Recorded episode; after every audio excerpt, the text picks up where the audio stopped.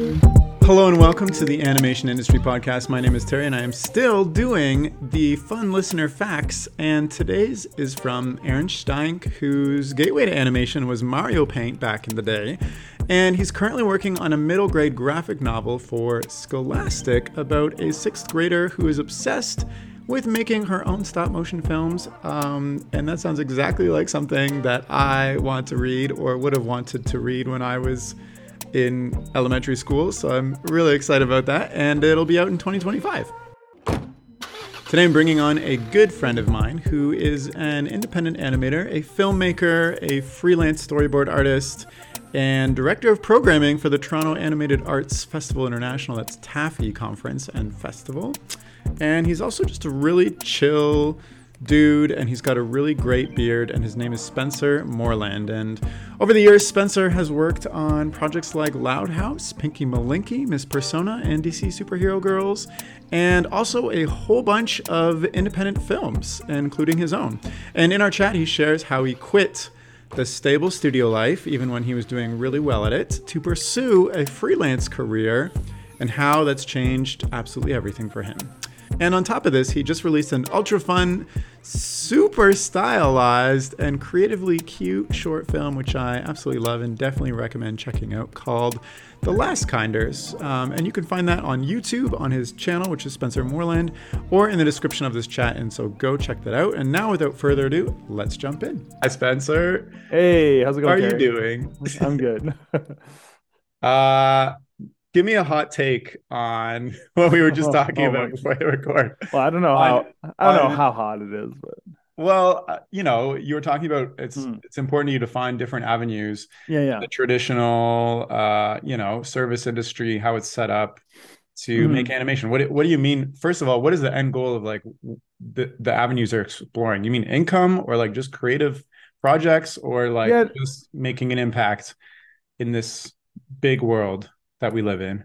I think it all sort of ties together in different ways, but yeah, the the main thing is like just that um, specifically where we live in Ottawa and Toronto and Ontario, we our animation uh, community is sort of like built around the, the service industry. So um, a lot of that is projects coming from outside of Canada, sent here. You know, we work on it and we make it for them. And uh, I think a lot of talented artists get drawn into that and sharpen skills and get like get really good in the industry, but sort of get lose the connection to the that creative impulse. Yeah. And um and just forget that there's a different way of doing things. That yes, animation on that scale can be this like needs a huge machine or uh, like big apparatus with lots of people working on it. But you can also just jam something out by yourself or with a couple of friends over a month or a week or whatever. And you're just so like animation is one of the most versatile art forms there is, just in the scale scope of it, and um, just how how how much it can be. You know how people different people you can bring so many different things to the table and um, just really express such a specific idea through it and i feel like in the service industry a lot of that sort of gets normalize into what like a cartoon should be. Right. Um, and I think just for the sake of art, and it's it, uh, for our um, industry and our community, just having a you know variety in our animation ecosystem. Right. Uh, so you're saying like you know the classic path of Ontario animators is get it really excited about animation, want to make your own stories, do really cool art, probably go to animation school, get picked up by the industry, and then fall into this formula of service work for, you know, the the idealized form of a cartoon, which is owned by the broadcasters essentially to, right. to sell to people in marketing and advertising, et cetera, et cetera. And you're saying that's cool, but like let's let's break that down and just make some cool stuff with animation, I guess. Just that um I think the big thing I want to say but it's just like it's not one or the other, you know? Yeah. I think people go, oh well, that you know, doing cool indie stuff, that's not me. I'm a I work in the industry as a professional. When I think like you can kind of exist in both worlds, even simultaneously, or even going back and forth, and um, just one doesn't exclude the other. Is this something recently you've been doing, or is this something you've kind of always done, I mean, I guess. well, I I mean, I got into animation because I wanted to make stuff and tell stories and um and so that's always sort of been on my mind, you know, and I think like going through working at studios and working in the industry was sort of a way of my like learning the trade and getting to know the business of it and paying my dues, you know, being someone who understands from the inside out how to make this stuff. So like and um but eventually it was like, well, okay, now I've got I've got a lot of information in my brain about it. It's like I kind of want to start getting out there and putting it to use, you know.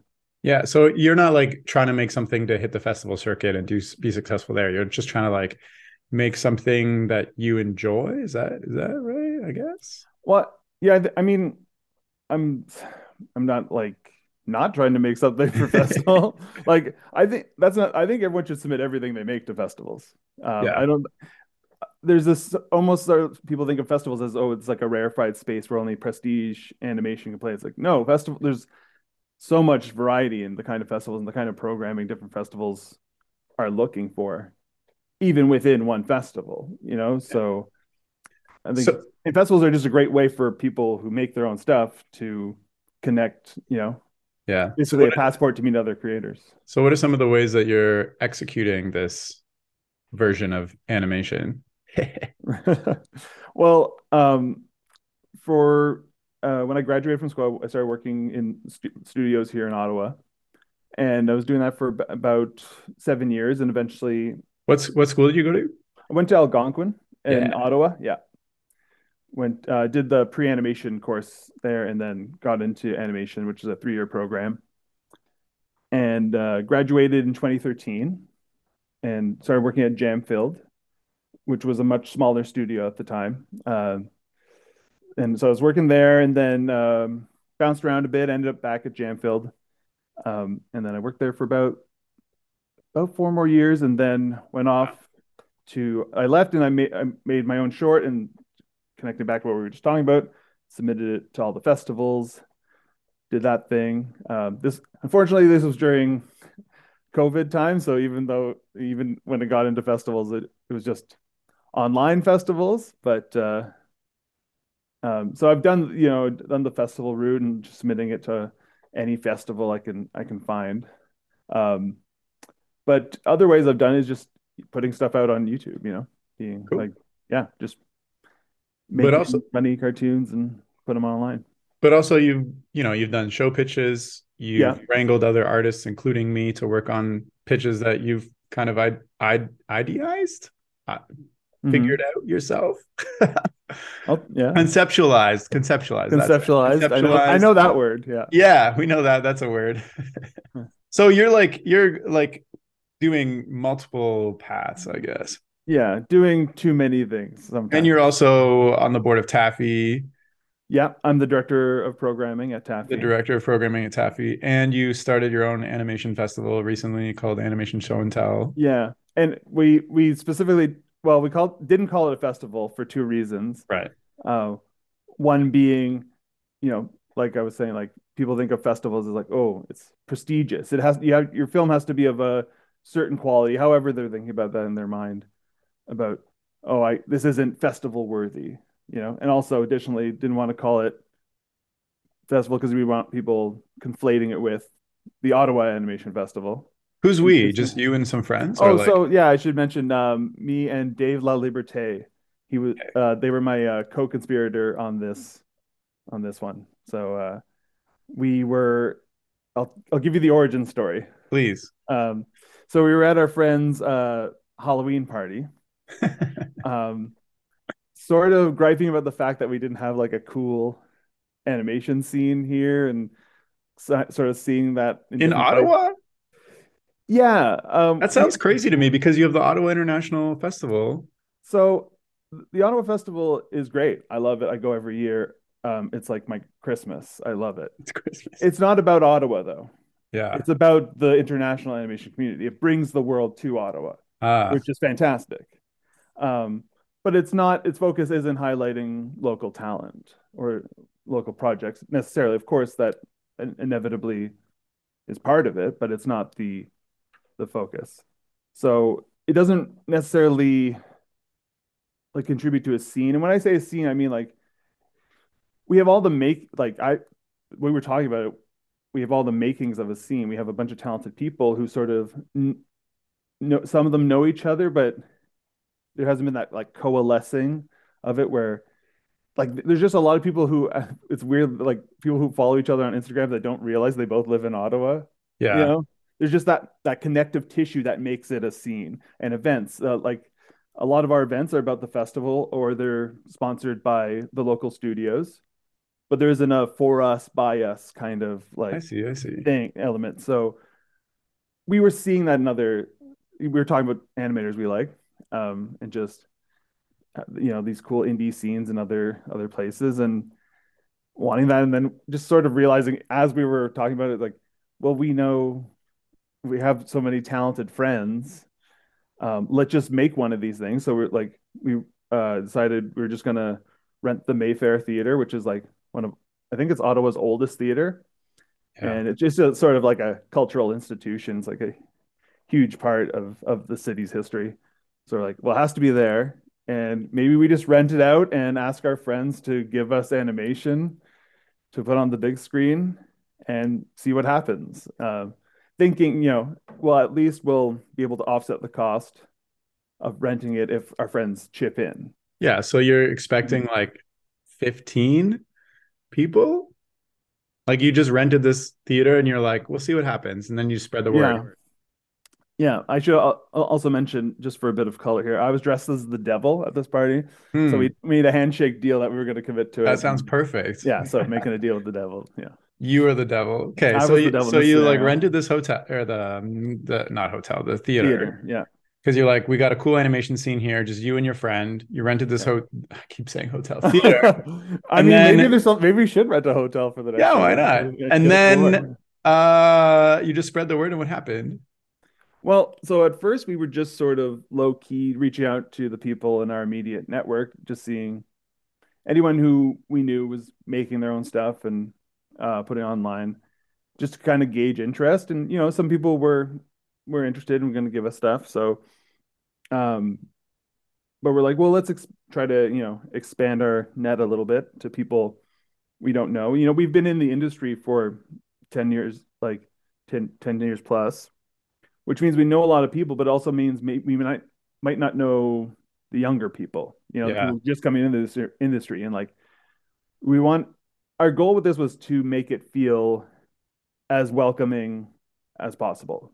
Yeah. Back also calling it show and tell is a way to almost like lower the stakes. It's like just come and show us what you know what you've done, what you're working on, what's you know because people it was even open to um your work in progress. It didn't even have to be finished. Oh wow, okay. So it's like this is what I'm currently working on. Look at it as Oh, I like that. Yeah. Yeah. So just trying to like basically get rid of every barrier we could think of just in how we um I guess marketed it, how we so we made a bit of like marketing material just threw together some animation and and some live footage stuff and uh just you know put it on Instagram to kind of get the word out and um, yeah, like you I paid think, for ads or something. No, just made a, a oh. Instagram. Like I think it, we got the initial push just because we were able to just get all, all of our friends following the Instagram yeah. account and just sharing it. So that kind of helped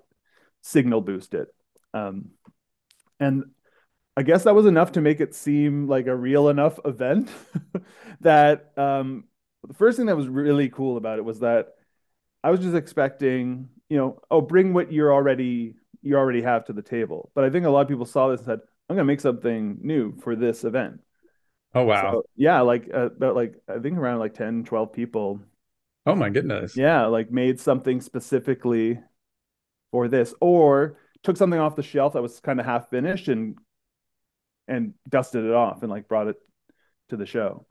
So it wasn't just a way of spotlighting work, it was a way of almost like in- encouraging the generation of, of new stuff. So that was really exciting because I was like, oh, cool. My friends are going to make, I'm going to get to see all this new stuff from my talented friends whose work I love, you know? And uh, yeah, it just starts like, um, it just kind of gained momentum after that, and it ended up being like like a really great event that pulled in not just animators, but people who, you know, the friends and family of the animators showing their stuff, and just other people who were in the city and like wanted to see some cool animation. And it just had this really homey, like community vibe to it. It was like the most encouraging room you could ask for. So Nice. yeah, it ended up. um I don't know. It took it. It took a, a shape that I didn't necessarily anticipate. You know, when Yeah. we when when Dave and I um, made that. So how many how many people path. ended up showing up? um, yeah, we had about uh, 260 people in the audience. 260 Yeah. people. Oh Yeah. my goodness. What the heck? Yeah, You're I so know. like the deal with the devil on Halloween and then 260 Yeah. people in the community. That's crazy. Mhm. I don't think I've seen that many people here in Toronto at one event.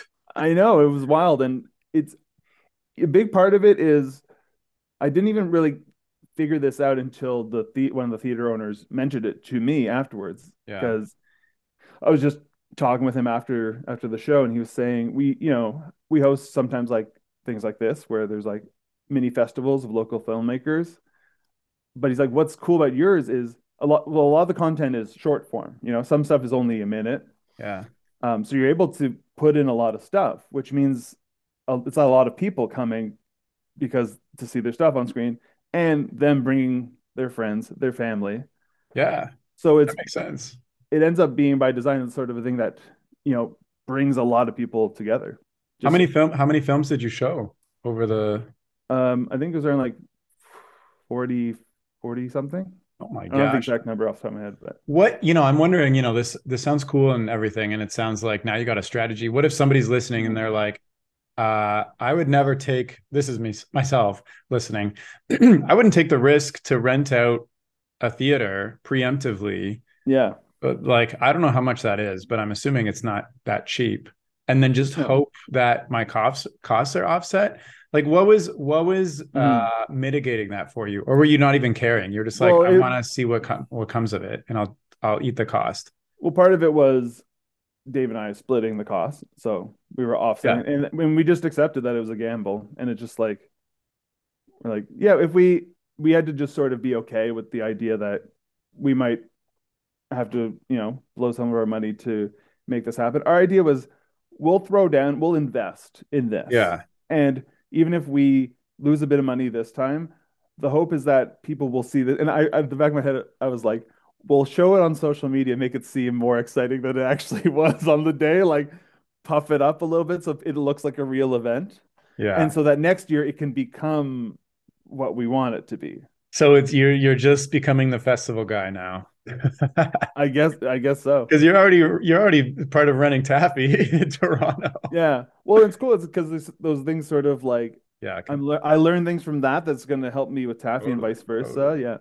How did you get involved in TAAFI in the first place? Being in Ottawa and working on, Right. you know, already working full time and blah blah blah and side projects, and then now you're on the board of TAAFI, programs Mhm. director. How does how did that happen?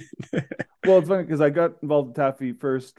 It was before I even left the studio to go do the freelance independent thing. oh, Yeah. okay. It was because uh, my friend, uh, our friend Joel McKenzie, um, was commissioned to do the Signal film for for tw- the 2019 Yeah, 2019. yeah film fest. Um, and uh, he brought me on to collaborate with him on it. So uh, he designed all the assets, and I did the animation and the music. And uh, so we made it. And then, of course, you know, since we worked on it together, you get a free pass to TAAFI. I had never been to TAAFI. Oh, really? Okay. Yeah. You, you know that the, the film that you two created was like my bar for like what I had to create when Oh, I, when you asked me to do the signal Yeah. film. I was like, I don't know if I could create Well- something this cool. You killed it. oh, well, thank you. But Yeah. yours was like the I was like, holy crap, there's a lot of work in this.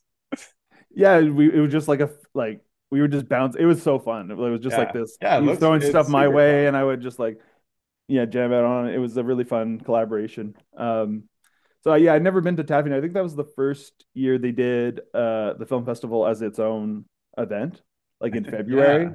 because they used to do just one mono event, right? Like in summer, where it Yeah, was yeah. like conference, job uh, job fair. Was that job fair part of that too? anyway, so now they have the three events now throughout the year. and so I went down. Um, I was going to go with Joel, uh, but his son was born that week, so last minute he couldn't go. Um, so I just was sent there by myself. Didn't know any of these people. Oh wow! Oh my yeah, gosh! solo. Yeah. And now you know everybody in Toronto. yeah, that was the start of it. Yeah. Wow. I mean, I, maybe this is a good segue into what uh, there's there's another big question I want to ask you. Maybe this is a good segue into another question that I have for you, which is how do you end up becoming such a like you know everybody, you're super connected, mm-hmm. you're able to motivate other people to like do cool animation things. Like I'd never met you, and then suddenly I was like on this uh like collab artist projects, mm-hmm. you know, mm-hmm. that you conceptualize where I was like doing some animation. Like, how are you able to uh I guess the gross word is network. How are you able to right. network so well? You know, and right. a lot of people have issues with that. I think I think part of it is I just don't I don't think too hard about it. I think in the in the networking sense. Yeah. Um actually I think like it goes honestly back like it's you could trace it all the way back to childhood honestly and I'll explain what I mean.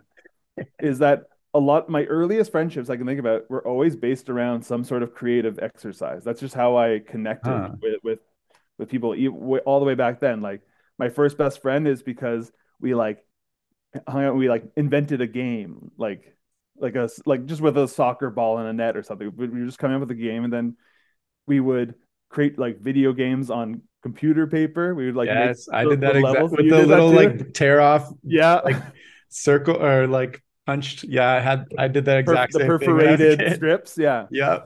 With so you would pull it out and draw like a Mario level. Yeah, yeah, yeah, yeah, yeah. And yeah. and it would be like a, you'd have a big box like this. Mm-hmm. And it'd just be stacks of this computer paper, and all be like together with yeah. perforated edges, and then like the little circle. Oh wow, memories. Yeah. so we do that and like make you know design the the bad guys and stuff, and um, ever since then, like I'd say like almost all my significant friendships in my huh. life have so, been uh, centered around some something like that. And so I think uh, the way I approach networking is just like that. I'm just like I just want to meet friends to do cool stuff with, and yeah. I, that's just all all it is, really. That's really cool. So you show up to TAAFI by yourself, don't know anybody except you had helped make the signal film.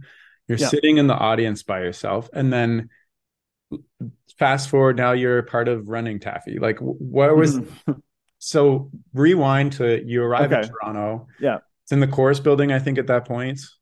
No, uh, this was the film festival, so it's at Hot Docs. Oh, it was at Hot Docs. And yeah. you're sitting in a dark theater. Mm-hmm. Did you walk out knowing the people beside you? Is that how it worked? Or well, like did you got... go to a uh, like a mm-hmm. mixer and just like say like hi, I'm new in town? Like I do re- okay, I, I, don't let me see if I uh, let me see if I remember. I do remember getting there and because there was a bit of a they have a that mixer beforehand. Yeah. So there's people hanging around uh, having drinks, and I just uh, approached someone, started talking to them. It was uh, Sam Sam Bradley. He's, of course. yeah. so I just you know talked to him, um, but as for and ended up because I was talking to him, talking to some other people like uh, Bianca, who was um, working with TAAFI at the time. So I'm okay. I'm starting to meet some of the people for TAAFI, and I have a good icebreaker. I made the signal. I made the signal film with Joel. So yeah. So when that, man, my my anxious, I don't, I super don't like meeting new. Uh, I don't not like meeting new people, but mm. it just like gives me anxiety, and I'm like, my sentence wouldn't get past. I made the signal film, and then I would have nothing to talk about, and I'd feel awkward. so, oh right. Uh, well, I didn't. I didn't lead with that. I just started talking, and you know, if you're talking to someone long enough, they start to go. So, what do you, what do you do? They ask yeah, you about yeah. yourself, and uh, yeah so it would come i think it would just come up that way. And then eventually like you know barney was look knew i was coming. Bar- barney is one of the co-founders of TAAFI. Yeah. So but he was running around trying to get stuff ready for the festival. Eventually we connected and we became like instant friends. Just hit it off really well with him and met uh, also ben mcavoy who was um, also one of the co-founders. Right. And yeah so then yeah then they were just like going across the street to the bar after the screenings and hanging out with them. Nice. And and yeah, from I so then that's kind of how I met them. And uh, yeah, I'm trying to think of how, then how it falls after that because somehow I, I was I got involved in different ways, like doing the drink and draws for the right for the online events. I think that's where I started getting more involved with the actual events itself. Is like me. I mean, Joel, you knew the you knew the founders, so I'm sure. Yeah. and Barney is really good at taking people who are sort of in the orbit of TAAFI and giving them jobs yeah, to do. Yeah, yeah, yeah, exactly. pulling them deeper, deeper into his into his web. Yeah. Okay. Wow. What have you learned about um, you know the behind the scenes of running something like this and seeing you know hundreds of artists with all different mm. priorities come through uh, to you know mm. the job fair the festival and the conference like you know w- what is your perspective on mm. kind of the industry here in toronto and ottawa and like how things are run i'm just curious yeah you see it all um, one thing one of my big takeaways is that sometimes you think like if you're the person submitting to a festival you get there's this mentality of like they have what I need and I need to ask them for it. Like, please show my film. Like, yeah, like it's it's very uh, you, it can feel very one sided. But the truth is, on the inside, like we want like the people running the festival are like desperate for you to send the films. They want interesting films. You know, like they want we want more more options to choose from. So, um, and also just even seeing the the process of of selection um, for a festival. It, you know, when you don't get into a festival, it can feel like a sort of um, like a state, you know, a statement about the quality of your art. But programming a festival, there's so many other considerations other than just if it's good or not. Because what is what makes it good, you know? And if you have a certain metric for this is what is good, and that's how we judge every film, your film, your festival's gonna be very generic. Everything's that makes gonna, sense. Yeah.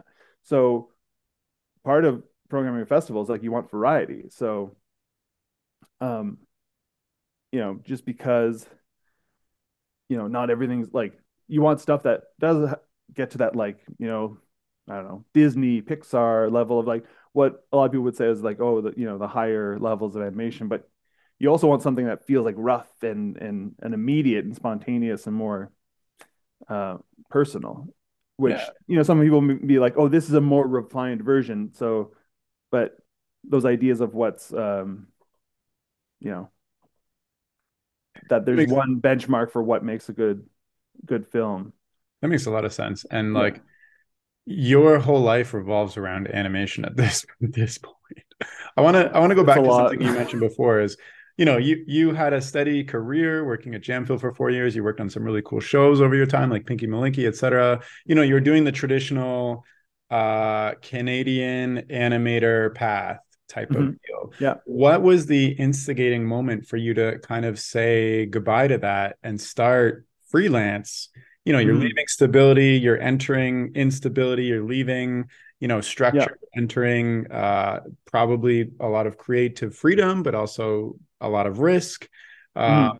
You're leaving working on one thing for a while versus a hundred things at once. You know what? What was the instigating moment for you to for you to actively say, "I'm not going to take, I don't know, a two three year contract or whatever, mm-hmm. pursue that and go the other way."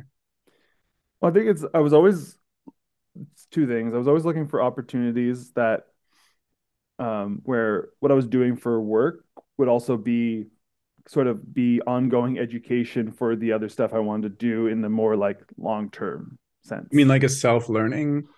Yeah. Like I'd always look for opportunities to get more involved ah. in, in ways. And like, um, like, you know, one example is I'd always like, you know, try to like, I'd stay a bit later and then sit in on the editing for the episode. Oh and just kind of ingratiate myself into those things. You know, just the editor and, and director are just like doing at the computer. They look behind them, and there's yeah. there's Spencer just in the corner. yeah, like I would just be like, "Hey, late night, right?" And they're like, "Yeah." It's like, and then just kind of use that as my way to just ah, come in and sit in, and, what like, and just see how the episode comes together. You know, because I was really, yeah. I was, you know, I love I love animation, but I like the the big picture. You know, that's kind of like I like seeing it all because to me it's like so cool to see everyone's working on their own little scenes and then somehow we've planned it well enough that you put it together you're like whoa this actually makes sense this is like an yeah, episode of tv thing yeah. cohesive art cohesive story etc yeah yeah and that like just never got old to me But so I was always looking for ways of just being more involved. And uh, I was working at Jam Filled at a time where they were really growing. The company was really growing. So there were a lot, a lot of opportunities to get more involved just because there was so much work coming in. So I was, you know, I got promoted to senior animator and then I was supervising. And there were just these opportunities for me to, you know, I was looking for room to grow and they were giving me that room. And so I'm also I do this thing where like two usually two times a year, I like look at where I'm at and I say like, am I just on autopilot, just like doing this Yeah. because this is what I'm doing? I check in with myself. I'm like, how am I feeling? Just about like about life in general and career, just so I'm never like just accepting what's in front of me. And but some, you know, a lot of times I'm just looking at like, this is good. You know, you know, a lot of times Yeah. I'm not trying to like find problems. I'm just checking in with myself, and a lot of times the answer is I like I like what I'm doing. I'm like this, but I can I ask you just about that because like I have that too for myself, but it only Mhm. happens about once every three years for me. mm, Where I felt like I feel like personally, I just feel this welling, this building feeling of like all the things I've kind of put on autopilot and like pushed out of my brain, kind of slowly build up until it's like you got to address this, and then I make a drastic change in my life. mm, right. which is every three years like for the last like 12 years i've done something pretty big like animation Yeah. for instance Yeah. um how do you how do you kind of do that is it a natural thing for you twice a year or do you have it like in your calendar where like today i'm gonna sit Mhm. down and really evaluate things I think it's because I spent a lot the kind of that formative turn in my life coming uh, being a teenager into my like early 20s not wanting to commit to anything and Yeah. wanting to just sort of be a free floating bohemian guy, you know, and never like resented the idea that I had to like pick a path. right Um, and it just it, like I I found it like it just didn't make me happy. I just I was like I need to find something that like I've got to de- have a little more of a role in designing the purpose of my life, you know. So I think starting from there, that just kind of put me in more in a mindset of like I don't know, curating that for myself, like managing. And I think just part of that is like, ref- I I think I'm just a reflective person by nature too. So Okay. I think it it's not even something where it's like I decided like I'm going to check in on May 1st of every year or whatever. um, it just it just was sort of the natural ebb and flow of things where I think it usually, you know, it usually happens in the spring, right? Because things are changing and it makes you like, or in the fall, spring and fall, I think are very as soon um, as daylight reflective. savings comes around it's it's uh, Yeah. spencer's reevaluating his life yeah, just you know, just taking stock, and it's not even that like it's not like a get out a checklist or anything like Yeah, that. yeah. It's sort of just a how am i feeling a meditation and just like that's really good and important being honest with myself. And um, and anyway, so just to tie those things together. yeah yeah So you know, I was like, you know, for years, I'm like, uh, am I happy working at Jam Filled? I'm like, yeah, this rocks. I'm like I'm working on shows I love. People are amazing. I'm getting all these opportunities. And then just at a certain point, I reflected and I realized like, um, yeah, I don't think another year doing the same thing because I realized I'd kind of settled into a role uh, supervising. And I really liked that. And I was like learning a lot of skills about managing a team and kind of talking more about uh, like I lo- one thing I love about supervising is um, looking for the right acting choices with, with people, like feeling it out. And even on a, like on a, like cartoons and stuff where the acting could be sort of broad, there's still a, like a, you can put some truth in there. So I always like doing that, and I was really enjoying that. But I was getting to a point where I was like, is another year of doing this going to give me the amount of stuff I need yeah um, to feel like I'm progressing? And I just the answer was like it was it wasn't an easy question. Like I wrestled over it because I was like everything else about it was great. The stability. I worked with people I honestly like genuinely love, like like working with so many of my friends and people who became my friends from working there. Um, working on good stuff and just so much of about it, uh, so much about it work, but part of checking is just like what are the priorities, you know? And Yeah.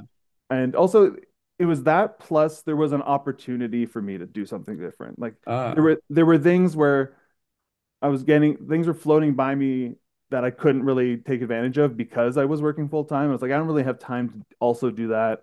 I learned hard lessons about burnout. Yeah, you would right. never guess it with the amount of stuff I that I take on, but uh, What do you mean opportunities? Like somebody's like, "Hey, can you storyboard this for me?" or "Can you like animate this thing for me?" or yeah, stuff like that where it was just it was more like I can't take another full time job on top of my full time job. I see. I But see. but I was like, but that looks fun. Like, oh, I wish I could do that, you know. Did you have fear about approaching Jam Filled and saying, "I love you guys, but goodbye"? Like, were you ever afraid of like being blacklisted by doing this? No, I that was ne uh, I think there was just like the personal element of like I don't know, not wanting to, I don't know, like to disappoint people. I don't know, the, I'm in a just very yeah, I'm just abstract way. yeah. Did you did you burn any bridges by by? No. Okay, just curious because like that was a big fear of me when I quit my business job, but it ended up the opposite. I really think it's if there's a like there's a right way to go about it. You know, Yeah. it's there's just like a considerate way of exiting. Um, and I like, for example, I gave like almost like three months notice because I was like, I was saying like I'm gonna leave at the end of the season. So like, Mhm. so I was like, oh, that makes sense because then to you know put someone in my role, there's kind of a a natural point Yeah, to yeah. do to do that, and like it even worked out that there was as, as people were kind of coming off my crew, they were going right to the person who would be replacing me. So it worked out really nicely, and it was like I just taking that extra bit of consideration to like manage the exit and not just be like, "Hey, I'm leaving." Um, Yeah. And did you have something lined? You had you said you had an opportunity at the end of the season that was lined up already for you to take on? Right. Well, the so the first thing I did when I left was I made a short. So that was the um, I made Mountain Move, and Right. the, and the ensuing I think it was like three or four months. But that Um, was just a personal thing though. that was just my personal thing. So the Wow. sort of freelance la like landing pad I had where I was like, okay, well, I have that was once again Joel McKenzie comes up. Um, he was yeah, he was uh, directing a uh, animated episode of Miss Persona, which is a live action uh, kids show, but they were doing an animated episode. And so they hired him to do it, and uh, he's like, he just basically said like, if you want to animate, you can animate the whole thing, or if you want, and it would just give you like I think it was like five months of work or something like that, like that. So that definitely made it less scary to, you know, it was like I know I have my first freelance job, and while I'm working on that, well, I can kind of sort of then I'll be in that world, I'll be doing that, and I can kind of figure out what the next move will be Yeah. after that. So that was a great opportunity because I also got to do some like I kind of learned the what was really cool about working on smaller scale projects outside the studio, which is that um, there's not many people working on it, and sometimes things just need to get done. So you kind of have, sometimes you have to like jump in and do some like secondary designs for props or characters in other costumes, or um, you know, Joel was working on the storyboard, but he had to do other things, and he's like, if you have any ideas for the storyboard, just go nuts. This is for the um, the music video portion. So, and it ended up being that it was sort of like a a tag team storyboard job between me and him. We just storyboarded the thing together. So that's sort of what I was looking for from freelancing, right? Is is is once again I had that room to grow. It just came from a different direction now. So So how many years have you been freelancing now? Since uh since well, it's been three years now, yeah, since 2020. Okay. And you still do the check-in twice a year and you're still like this is this is the thing Yeah. On the right path. Well, w- one thing I love about freelancing is like there's these natural moments where you do that anyway because you you, you there's no risk like there's not that big uh, much of a risk of getting on the sort of treadmill Right. where because when you're at a studio you have to check in with yourself because you're not getting moments where that naturally occurs you're just being fed more work from the studio I mean if you're if, if you're lucky enough to work at a studio that's giving you steady work um, but when you're doing freelance usually the the contracts contracts end Yeah. And you're like, what am I doing now? Right. You have a natural off ramp where the question poses itself almost like, like you ha you kind of have to go, it's not, am I happy doing what I'm, I guess broader, you're like, am I happy doing the freelance thing? Yeah. But sort of what within that, it's like, um, am I happy doing this? And you might go, not really, but it'll be done in like two months or whatever. Exactly, right? And then So- I'll, and then I can find something new. Yeah. Exactly. So you said you graduated 2014? 13. 13. So it's been 10 years now. 10 years. And you've been living your best freelance bohemian life this life that I'm you, realizing now I've sort of melded the two, haven't I? that Yeah. you wanted. Yeah. Is there Yeah. something you're working towards? Because you said, you know, Mhm. freelance is enabling you to learn a lot. Is it just the joy of learning new things, or are you wrangling these skills to turn into a super Saiyan version Spencer? Yeah. I think a big part of it is I just love like Sounds like it. You're like, I love this is how I make friends.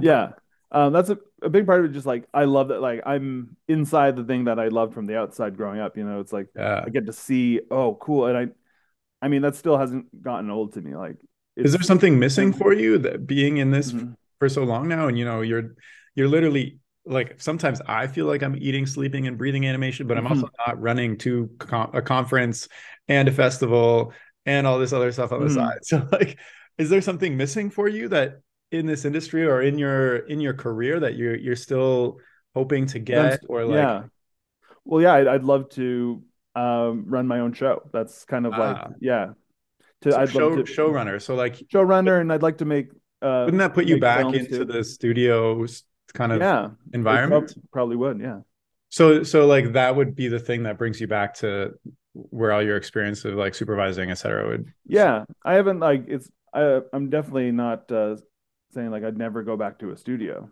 yeah. Uh, How serious are you about becoming a showrunner? Like, are you like strategizing and like coming up with a plan and like meeting those Mhm. stages? Because like that's one of my goals too. But Yeah. I've kind of put it on like pitching is a big priority for me to really get my ideas out there. Is like mhm.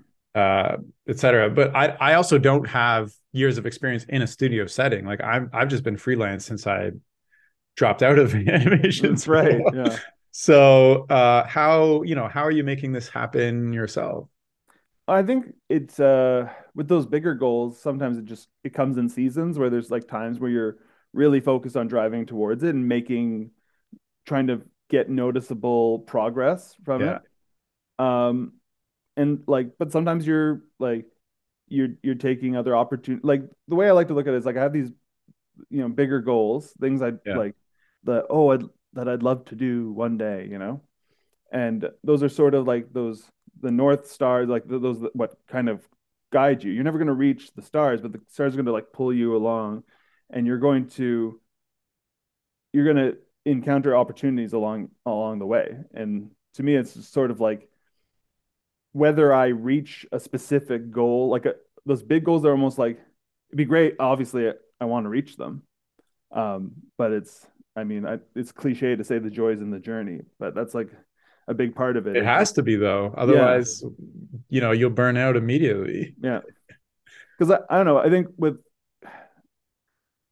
with anything like big ideas in life, it's like, yeah, if you're because if you go, your metric for a successful life is that you do X Yeah. and then you don't ever do X, then no matter what, how great your life has been, it's a failure. By that context, it- it's just, I don't know. It's not, I don't think it's a good framing for uh, human life to be that Oh, fixated yeah, on, on a specific goal. But, um, but at the same time, you got to like, you got to also take your goals seriously. So it's a bit of a like, there's like a Zen path to walk there where you have to be like, you have to almost like have that part of you that believes, well, obviously this is going to come, you know, that you're just wa- taking the steps necessary to succeed and you're planning for success because that's really, to me, that's the only way it's ever even going to happen. Yeah. you totally. almost have to hold it sort of loosely where you're like, but if it doesn't, it, I, I, it won't be the end of the world. I still have an amazing life that I, and things that I love. Yeah.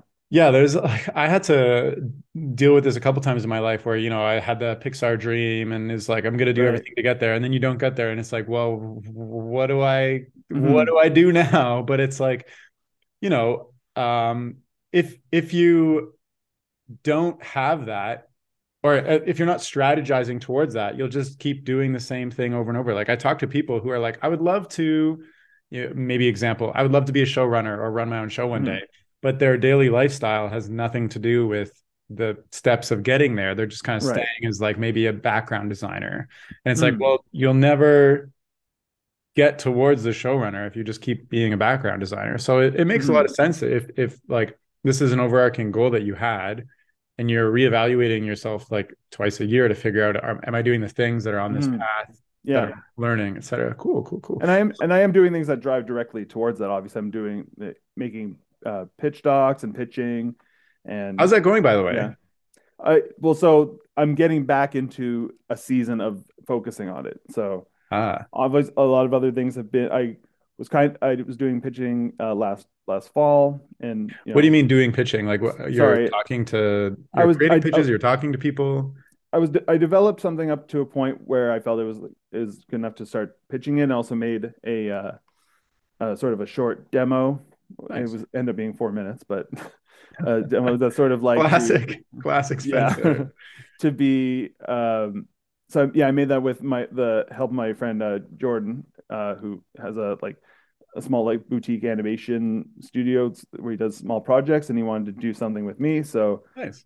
so yeah, so we uh with his company Annie Aid, um, we made this this short, and originally it was just the idea was that um, I wanted to make something, and he wanted to have something that where he could show the team he could put together around something that he could do it for other people. Yeah. So we would both sort of have a showpiece from it. Um, but we ended up sort of like falling in love with the the idea, and we're like, let's develop this into a show. So we started like uh, got some pitch materials together and and showed it to some people at the Ottawa Festival. Did the Nice. the fast track stuff, and you know had some meetings and been in conversation with a few people about it since. But as all the stuff you've been mentioning, the show and tell, the TAAFI stuff, and I'm also working on a short with um with uh, Tabitha Fisher. So of course, yes. um, so just you know like s other things were were kind of crowding out the you know and uh, they were also by the way great opportunities i was like i'm going to focus on these things and and now i'm sort of having a little more free time to kind of get back to that and Free do the next phase of that i think you kind of like the development stuff and pitching it Yeah. moves so slow and it's Oh so goodness, it- there's so much uncertainty. You just like it's you can't ever make it your i don't know i don't i wouldn't want to make it my like full-time thing. Yeah. i like that i can part of what i like about freelance and independent stuff is that those natural off ramps you know you go you do a six month contract let's say and then you have some free time. You're like well i'm not going to pick up another job right away. I'm going to invest in this personal project this uh this pitch or whatever Totally. That's that's that's like my philosophy with pitch uh, on the pitching topic. That's my philosophy Yeah. with pitching too. Like, you know, it takes so long, um, and you know they already have their cogs turning, and there's only so much you can do. For me, it's like yeah I'm gonna put my best foot forward and try to make this happen and do everything I can possible. But like, it's so slow. For instance, like I have pitched somebody, and then a year later, they're like, "Oh, uh, we love this. We want to we want to option it next week." And then three months go by, and they say, "Oh my god, I totally forgot. Uh, do you want to jump on a call?" And You jump on a call, and then they are like, "All right, we're gonna talk to our our team tonight, tomorrow." And then like three months more months go by, and you're like, "I don't know what's going on." yeah So yeah, yeah. But do you okay, question for you, because I also do this every once in a while. I, I kind of evaluate the activities I'm doing and I'm like, what is bringing me, you know, return on investment essentially? Or, you know, the autopilot thing. Am I just doing this for the sake of doing this? Because I'm also very I'm somebody who like ends up building a routine and Mhm. just doing it for the routine's sake and doing it over and over and over. Like for I guess an example is this podcast. You know, I Mhm. started it and Right. here we are five years later. I'm still doing it every single and you had week. you had specific reasons why you started it yeah. those And those- still apply now or the Not at all. yeah no they, probably don't. not and and the you know i evaluate the podcast every once in a while and go okay what is the worth? And you know it's changed a lot over the the reasons i do it have changed over time but i'm still doing it every single week.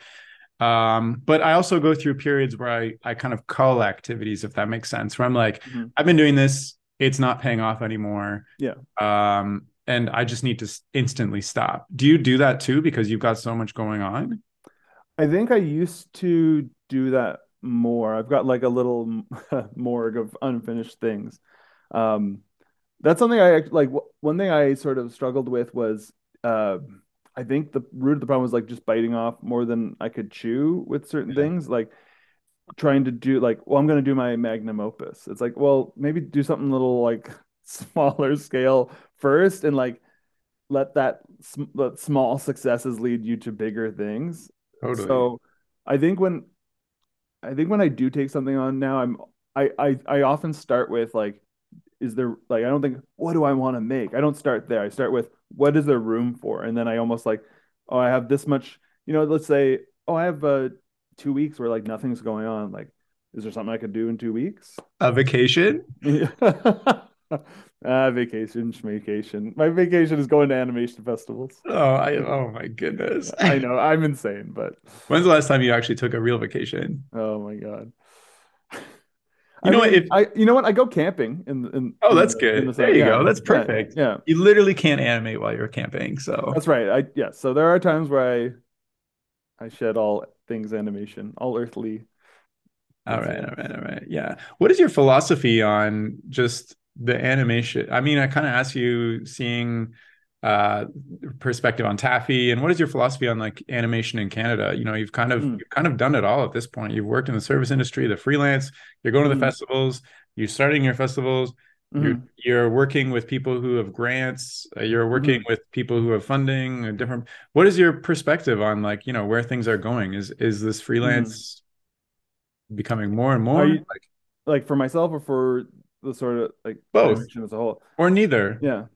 I think there's a lot of interesting op opportunities to, like I was talking about earlier, like do things in a different way. Um, both with like getting funding from grants or getting funding from like it's not nothing new, but like the Kickstarter stuff.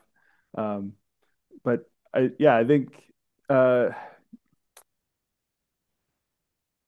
I think it just there's a maybe hopefully things opening up where people don't feel pigeonholed to industry work and Yeah. see a place where they can um that it's again not an all or nothing thing you can have the stability of industry work but also be working on your personal projects and there's like room for that. Um I think sometimes people think oh I'm not I'm not an indie filmmaker. I work at a studio you know? It's like as if that prevents you from you know spending off time working on a personal project. And I think the two can really inform each other. Um so I'm I'm I'm hoping there's just more ways for people uh doing their their own stuff to Yeah. um find channels where that can kind of flow into. Um uh i didn't really ask you this but how how do you make sure you have consistent work now that you're a freelancer? You know you've been Hmm. doing this for three years now. Yeah. do jobs just keep coming to you or are you like putting yourself out there? Yeah honest mostly they just it just stuff comes my way Yeah, I was thinking because you're so connected with people, they just Yeah. know. And the other question is like, what do they hire you to do? Because the Mhm. projects that I know you've done are totally different from each other. Yeah. Sometimes you're animating, sometimes you're storyboarding, yeah blah blah blah. So like, what is your what do people hire you to do? They just need somebody who knows how to do everything. Because Yeah, I don't. I mean, there are things I'm definitely not good at. Like, I'm not good at like backgrounds and stuff like that, and painting and stuff. So it's really it's all been animation and storyboards. So Hmm. yeah. Okay. Just animation and storyboards. well, like I said, there was that one job where sometimes you're picking up little things where it's like, okay, Yeah. uh, there needs to be.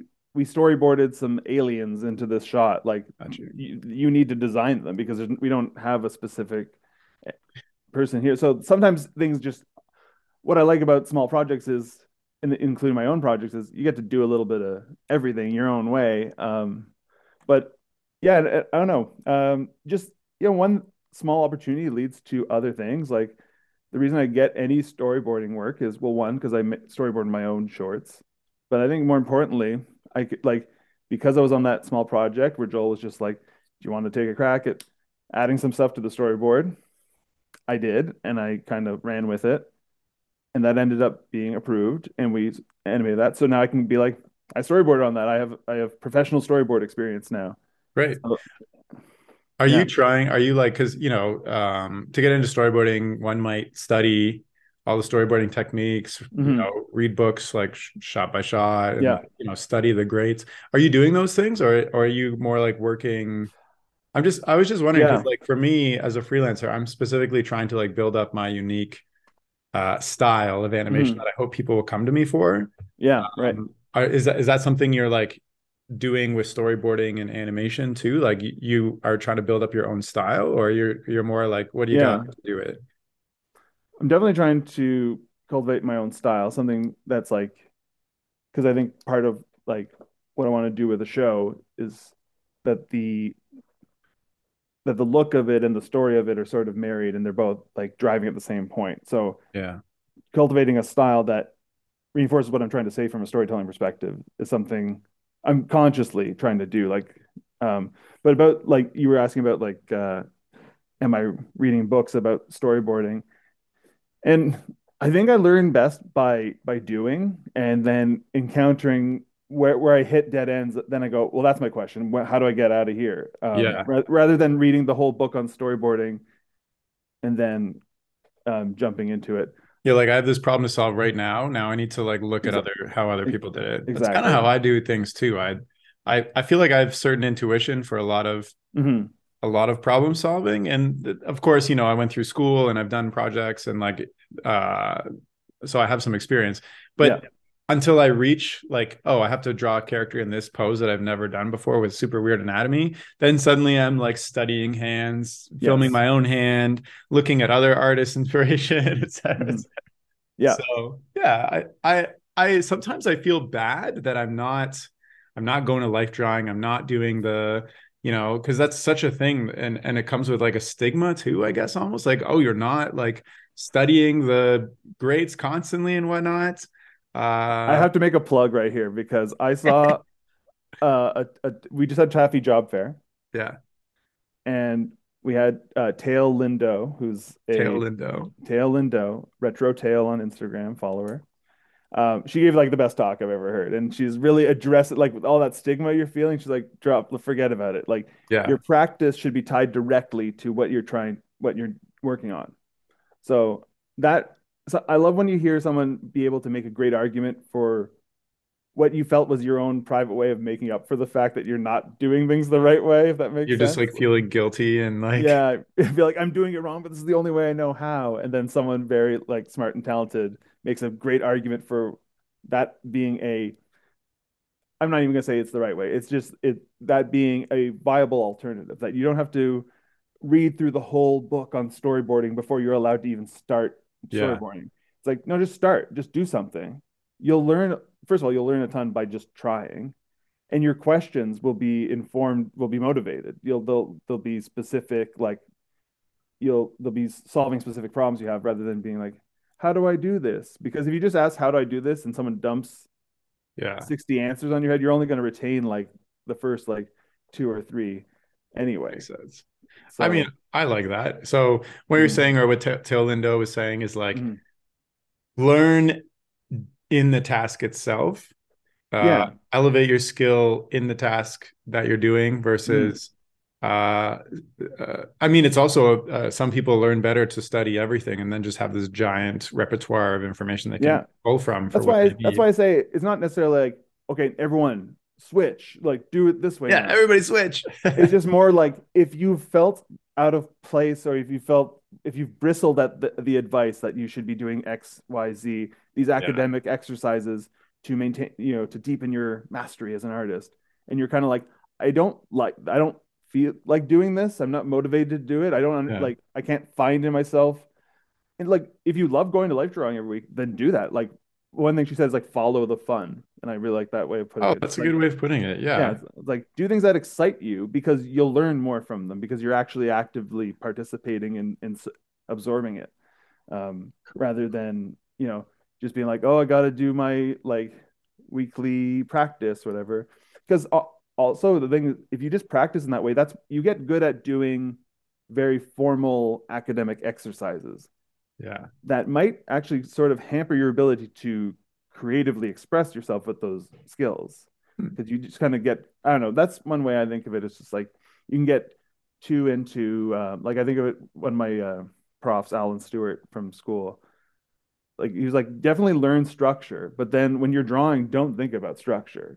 Like you you want to like learn learn it and then and then kind of forget it and then kind of approach approach it with expressiveness and use structure. Use the tools that you learn from school. Totally. I mean, what you just said is like a big grip I have with the animation industry in general. Everything I see on TV or Netflix or whatever, it all feels the same, just Right. with like different styles. I'm I'm like I'm waiting and I'm hoping maybe I can be somebody that like brings Mhm. a new way of thinking about animation to animation, but still in that structure. And there are like certain shows that kind of like broke that mold. Like in my mind, like Adventure Time is one of Yeah. them. Like Peppa Pig is another one. And like Yeah. uh, over the years, you know, there's always one that and like SpongeBob, for instance, that Yeah. like takes it not seriously and just a ridiculous avenue, Ren and Stimpy. And then, you know, but still within that structure and and like, yeah. So uh I like the idea of like following the fun and also like learn structure, but like don't don't start with structure, I guess. Yeah, because the structure is just principles derived from other people's like success doing something. Totally. Yeah. Um, you can't add to that wealth of knowledge without trying some new stuff that isn't isn't under the umbrella of those old principles.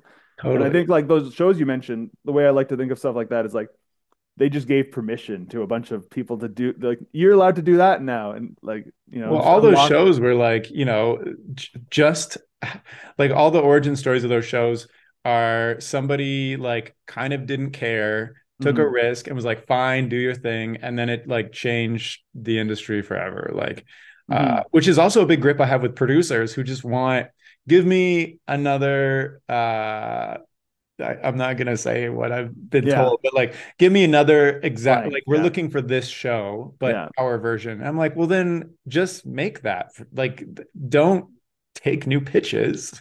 yes, totally. Don't ask for my idea so that you can be like close enough. We'll change it into the shape we want. It's just like, why don't you just like create the structure of it and get people on it? Like, exactly. I've yeah. I've been specifically asked by studio to give me original, give them original pitches, and then I do, and they're like, "Well, we don't do that at our studio." And I'm Mm-hmm. Yeah. like, "Well, why did you ask me?" right. So Yeah. uh, I I don't know. At one point, something's gonna break through. I hope, and it, it's uh, Well, I mean, things do break through. Every like, it's not like, you know, every. I feel like every year there's some there's some stuff out there where you're totally, like, yeah, yeah, yeah. yes, like this is this is great. You know, even it doesn't even have to necessarily come from that like weird angle where no one was paying attention. They slipped it under the radar. I love that stuff too. But even someone like Genndy Tartakovsky with Primal, you know, right. he's he's Yeah. like a, a institution unto himself, and yet he's someone who's with his, you know, with all that he uses that notoriety to then like create something that feels fresh and new. Yeah, yeah, yeah, exactly. within within the system. So I think you know there's still it can feel sometimes also especially if you're trying to if you're on the ground level trying to kind of get into it, you can feel like there's a resistance, and there is to um, like original ideas because they're inherently more risky. Because Yeah, if you're if if someone if someone throws in on your idea that's a proven formula and it works, cool. And if it doesn't, they go, well, it wasn't my fault. I used the I used the textbook. I went with the game plan, and it just didn't pan out this time because yeah, you know, there's a bit of a like a lottery to this thing, right? But if someone sees something in your idea and goes like sticks their neck out for you, well then if it doesn't work for any number of reasons, it could be a great show just in the wrong time slot or like a million other reasons it gets shelved for too long and when it eventually comes out doesn't feel as relevant.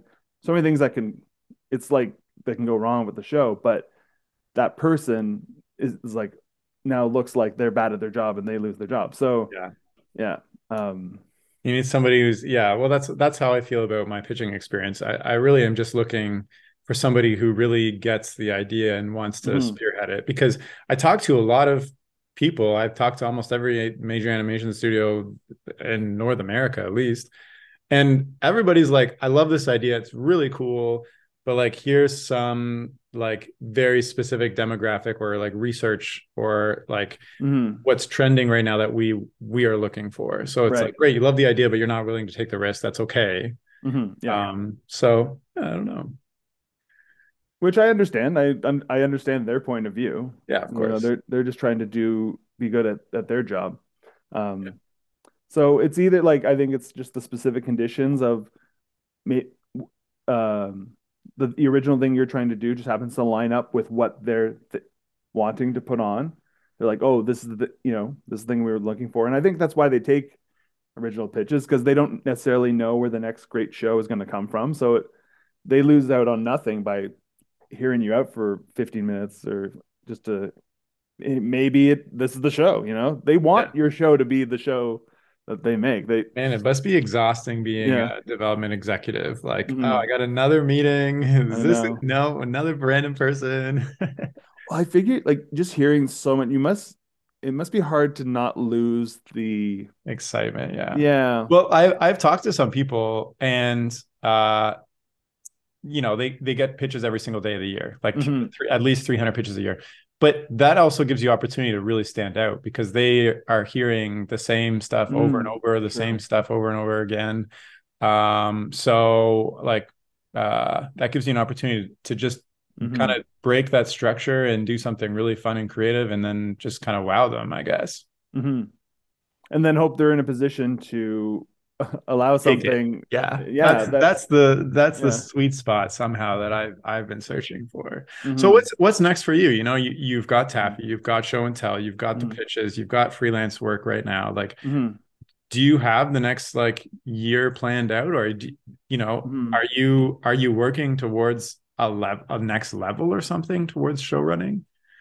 Yeah, I think your own thing. So, yeah. Um, so right now I'm like I said, working on I'm uh, working with Tabitha Fisher, who's a, a yeah, she's a prophet Sheridan. Yep. And I uh, had yeah. her for my short film class, and that's right, and uh, uh, digital layout as well. That's right. Yeah, yeah. She's, she's a short film production workflow class. Yeah, yeah, yeah, yeah, yeah. Yeah, so she's and she's a, a filmmaker, and so I'm working as her animation director on her on her new film. Cool. So that's that's current, and then um, animation show and tell just just happened. We just had that uh, back a couple of weeks ago, and um, so that's off the plate until next year. We are going to do another one, um, and then TAAFI is also in a lull because we're between the big events. So yeah, you just finished.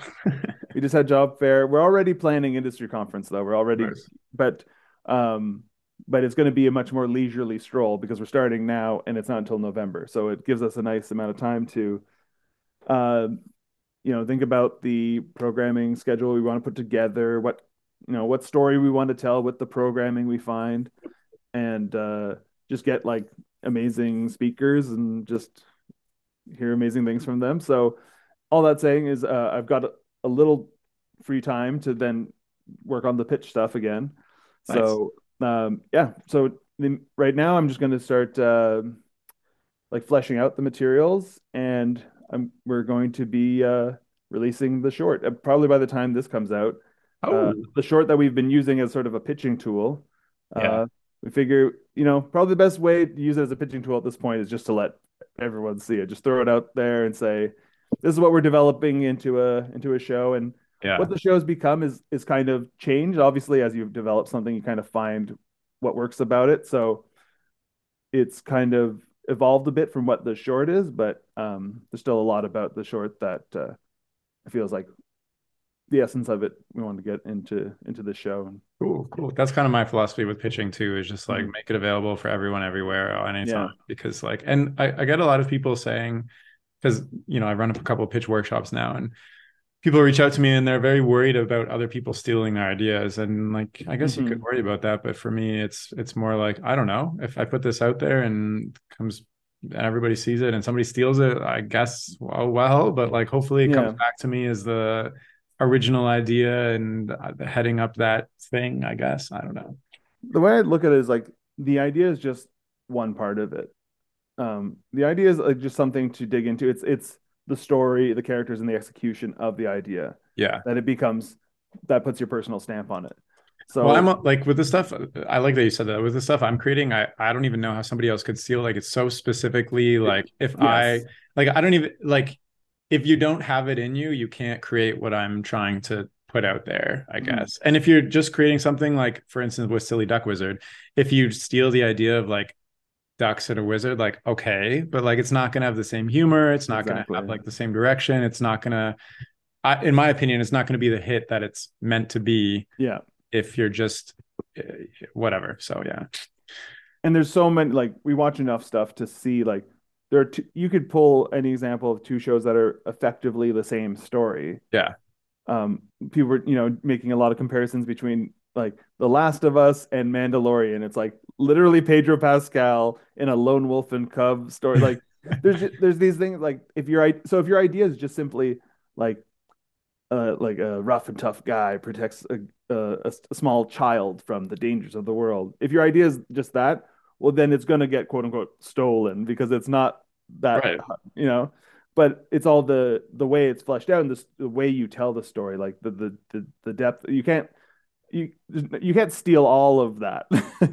There's no way someone could like completely rip off the, your execution because they're not you. They don't like Totally. they could maybe I don't know try to look at it from the surface and decode every element of it and reverse engineer it. But at that point, it's like well, just do your own thing. Like that's more. It's almost like more work to like.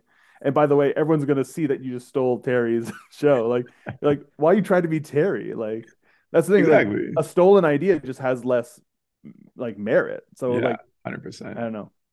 Cool. So Yeah. look, sounds like you've got a lot on your slate coming up, you know, and uh, we chatted quite a bit about a lot of things. It's been about an hour now. Is there anything we didn't chat about that you wanted to share, you know, uh, considering who's listening to this podcast, your experience, blah, blah, blah. Um, I think we like honestly covered most of the bases that I expected. Covered your whole very, life. Yeah, very good interviewer. Oh, Um, thank you. I don't know. Uh, I guess I just say like remove like whatever whatever barriers if you want to do something and you feel like there's like something standing in your way. Um, just either if there's like I think if there's some sort of thing where you're like, oh, I can't work on that yet because I'm not at the skill level I need to be to execute that. Fear. Fear. I think the way you can find out if, if what's holding you back is real or a fear is to go, okay, well, I can't do this yet. So let's find scale it down to like what you feel you could manage because there's some, something you could do, right? Oh, like, okay, fair. you go, I'm gonna make a three hour sci-fi movie. You're like, well, you can't do that because that's like, I guess you could, but it would take you forever, and you might feel that's daunting because it is daunting. But you could design the spaceship and make do a little thing where it makes it fly around.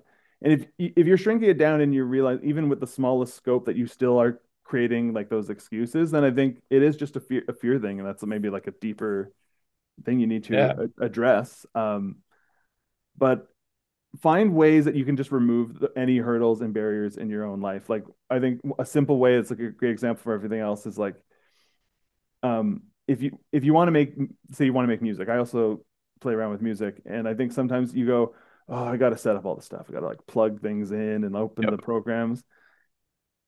What you can do is like I'm just going to plug everything in and walk away. Like I'm not like you just say to yourself, "I'm just going to set it up." Okay? Because one of two things is going to happen you're either going to go, well, I set it all up. I might as well do something, right? Right there and then.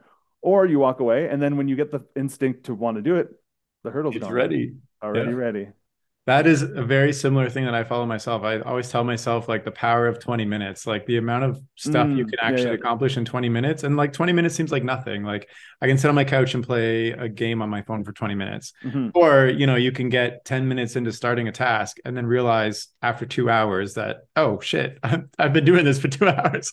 Yeah. So yeah, but especially like uh, you know, I'm working on like a stop motion project right now, and the whole thing is like daunting. Like, oh, I got to set up the lights and blah blah. blah. But just like exactly what you said, if I just plug in the camera, let's see where I end up. And if if not, Mhm. it's all good. So, anyways, great great advice to lead on. Yeah, I uh, think- Spencer. Knowing how to do those in smaller tasks, well, a big project is just a bunch of small tasks. exactly. So Yeah, everything you learn doing smaller things is directly applicable to totally. those Yeah, and I like you know you can't make a you're not going to make a three hour thing, but you can at least draw a spaceship. And if you Yeah. can't draw that spaceship, then maybe you need to dig a little deeper and, and Yeah. say why can't you do that that's that's good that's some good advice well spencer it's uh, been a pleasure to have you on the podcast um, Yeah, thanks, man.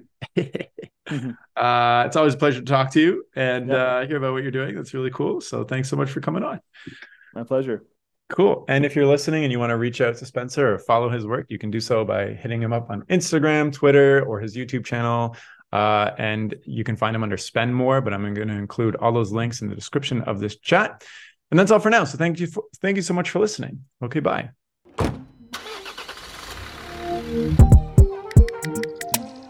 The music for this podcast was composed by Willem Mendo and the graphics by Luhan Wang. I encourage you to look them up if you've enjoyed their work.